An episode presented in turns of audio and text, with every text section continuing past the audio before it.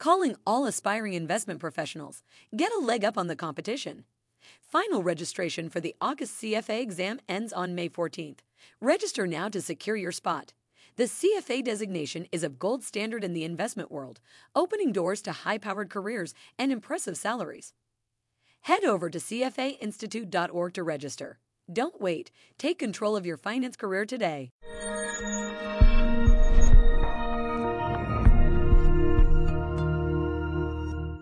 Emerging markets have been on a roller coaster ride with plunging currencies, messy politics, and in September, the biggest ever IMF bailout in Argentina. Is now the time to close your eyes and buy? Will there be broader contagion? Which countries look most fragile? And how will escalating trade tensions with China play out? Hello and welcome, everyone. I'm Lauren Foster, and this is Take 15. My guest on today's episode will help answer those questions. Shamaila Khan is Director of Emerging Markets Debt Strategies at Alliance Bernstein. Welcome, Shamaila. Thanks so much for being here. Let's dive straight in. Should investors ignore the headlines and that sort of sick feeling in their stomachs and buy, or is now not the time to take a contrarian approach? Well, the approach we would take to emerging markets at this point in time, that significant value has been created. However, we would not recommend a broad exposure to emerging markets at this stage. So what really happened in 2018 and the cause of the volatility? Rates rose significantly in January, and emerging markets actually performed really well. But the dips in emerging markets started when the dollar started to appreciate versus the euro, because European growth started to disappoint. And it was the disappointment of the synchronization of global growth that led to the volatility in emerging markets. The dollar started to appreciate versus the euro. It then appreciated versus EMFX. And then the countries that were most vulnerable to external events like Argentina and Turkey were hit more than emerging markets in general. So we think that selectively there is value in emerging markets in select high-yield countries, in certain local markets, currencies, corporates, but for a broad rally in emerging markets to be sustained, we would like to see growth stabilize and emerge in countries outside the United States. So I guess the key word there is selectivity. So a recent Barron's article noted that, and I'll use a quote here, emerging markets are going through a slow motion crisis fueled by falling commodity prices, weakening currencies, and a drawn-out slowdown in China. So what are your views on China and its highly indebted financial system and the effects China has on emerging markets? And then how does that translate into your investment strategy? Absolutely. China is an important risk to monitor at all times. It certainly is heavily indebted, but the unique characteristics of the debt in China is that it's owed to itself. It's really one hand lending to the other hand. And because of that reason, we don't think a hard landing is imminent. Our outlook on China is that it is going to be in a muddle-through period of slower growth, but not leading to a financial crisis. The way that it's hit emerging markets in the past is that it impacts commodity prices, right? China slows down, commodity prices fall because of the lack of demand, and that hits emerging markets in general. In fact, that's not what has happened this year. China has been growing slower, but commodity prices have held in really well. And when we were coming up with our outlook for 2018, one of the key components of that was that we were expecting slower growth in China. However, we thought commodity prices are going to be more influenced by supply than demand. And what you've seen is that supply has had a bigger factor. OPEC with oil has caused oil prices to go up significantly. China has been cutting back on key commodity sectors for environmental reasons, and that has supported commodity prices. So one of the key ways by which China transmitted a negative impact to emerging markets from domestic issues has really not materialized this year through commodity prices. Interesting. So let's talk about an article that you wrote back in July, and it was a blog post where you noted that there are always risks to monitor, slowing growth in China being one of them, but the point you made was that it was important to keep them all in perspective. There were two other risks that you mentioned, and those were trade and political risk. So can you give us your latest perspective on those two? And I'm especially interested in the trade side, given the recently inked, and it's a mouthful, United States-Mexico-Canada Agreement, I guess formerly known as NAFTA. Absolutely. And I think in both those cases, I would characterize it as trade risks, opportunities, political risk, opportunities. So there's two sides of the coin.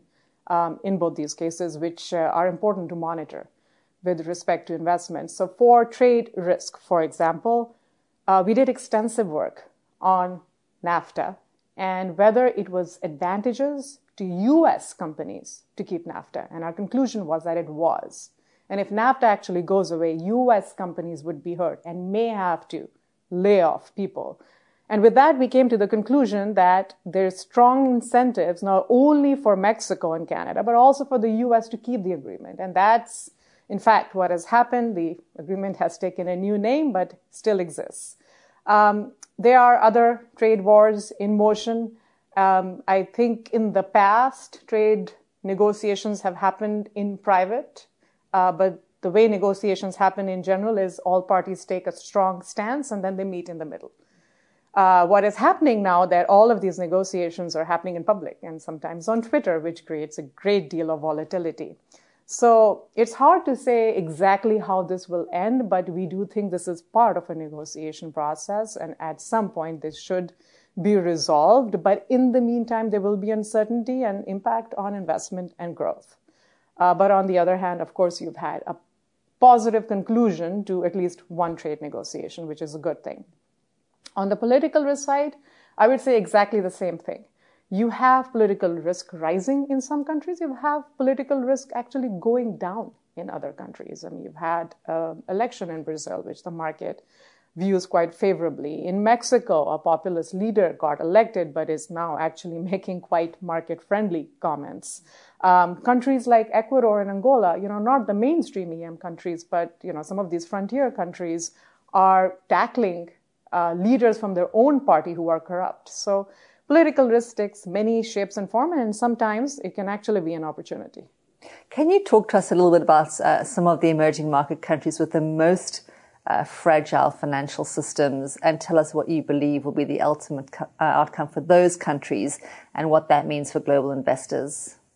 Well, Turkey, we were quite negative on the beginning of the year, and we thought that this situation could lead to a crisis that would eventually cause capital controls to be imposed. And we became pretty close to that. And to some extent, some capital controls were imposed because of the crisis related to the pastor and just the general banking crisis that ensued.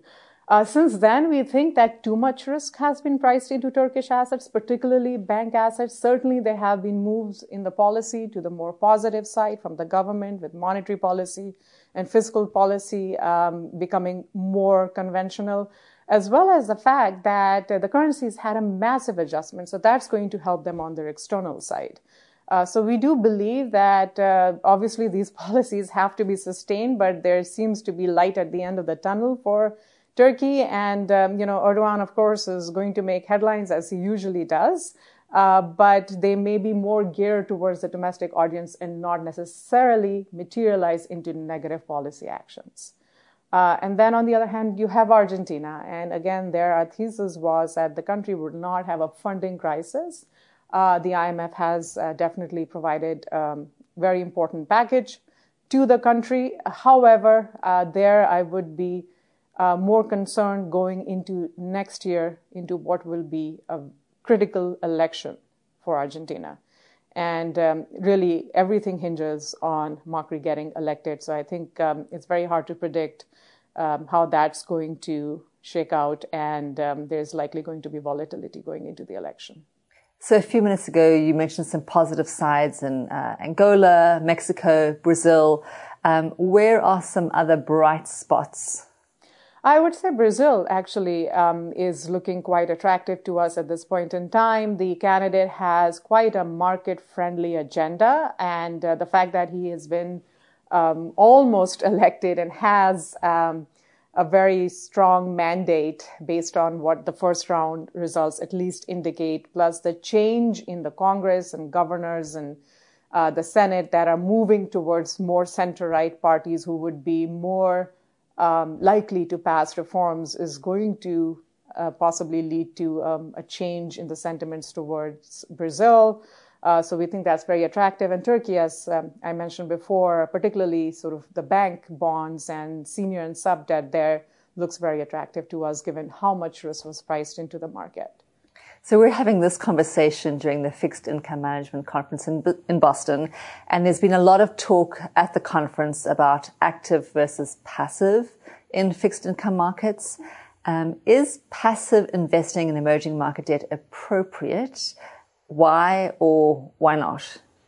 Well, I'm not exactly an unbiased commentator here, but I would sincerely advise our investors to not take passive exposure to emerging markets, simply because, you know, every country goes through different cycles, and it's very important to actively follow that, to be doing your homework. And just as I mentioned before, political risk is rising in some countries. It's actually going down in other countries.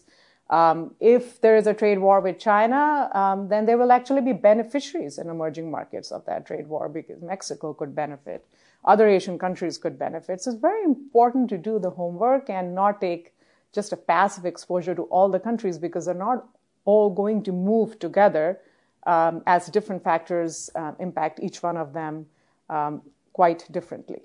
So you don't see a sort of bigger contagion effect from what's happening at the moment? Well, in the short term, there's always risk of contagion. But when the dust settles, it's really buying the babies that were thrown out with the bathwater where emerging market investors have made the most amount of money. But in order to do that, you have to be doing your homework and actually have the process and the people necessary to understand where the value has emerged. Can you talk to some of the global macro trends today and how those will affect emerging markets and emerging market debt? Absolutely. I mean, there are a number of trends out there, you know, Fed's raising rates. Of course, that has been kind of a concern that has been cited with respect to emerging markets in general. Historically, there have been periods when Fed has raised rates and global growth has been strong, where EM has performed very well. So it's really not just the fact that Fed is raising rates, it's why is the Fed raising rates. And even this year you saw that when, you know, treasury rates went up, it was only when global growth started to disappoint outside the US that emerging market got impacted. The trade war, as we discussed before, is going to be something important to monitor, but to the extent that it's negotiation and, you know, things get resolved favorably as they did in the case of USMCA, that could actually work in the favor of certain emerging markets. Political risk is rising, and it's rising not only in emerging markets, it's rising all over the world. And, you know, monitoring that risk and figuring out where it's actually benefiting certain countries versus others is going to be important. So finally, and it's a rather open-ended question to end on, is emerging market debt an asset class? You know, it's interesting how often I am actually asked that question. And if you look at emerging market debt outstanding, if you just take hard currency debt issued by country, hard currency debt issued by corporates, local currency sovereign debt, it's $11 trillion. It's more than 80 countries that have issued in these markets. It's more than 850 issuers. I think that definitely warrants a categorization of its own, and it's a sector of its own, and therefore, certainly given the size and the diversity, warrants a structural allocation. Great insights, Shamaila. Thank you for your time, and thank you all for listening. Copyright 2019, all rights reserved. This program is designed to give accurate and authoritative information in regards to the subject matter covered. It is distributed with the understanding that CFA Institute is not engaged in rendering legal, accounting, tax investment, or other expert advice. If legal advice or other expert assistance is required, the services of a competent professional should be sought.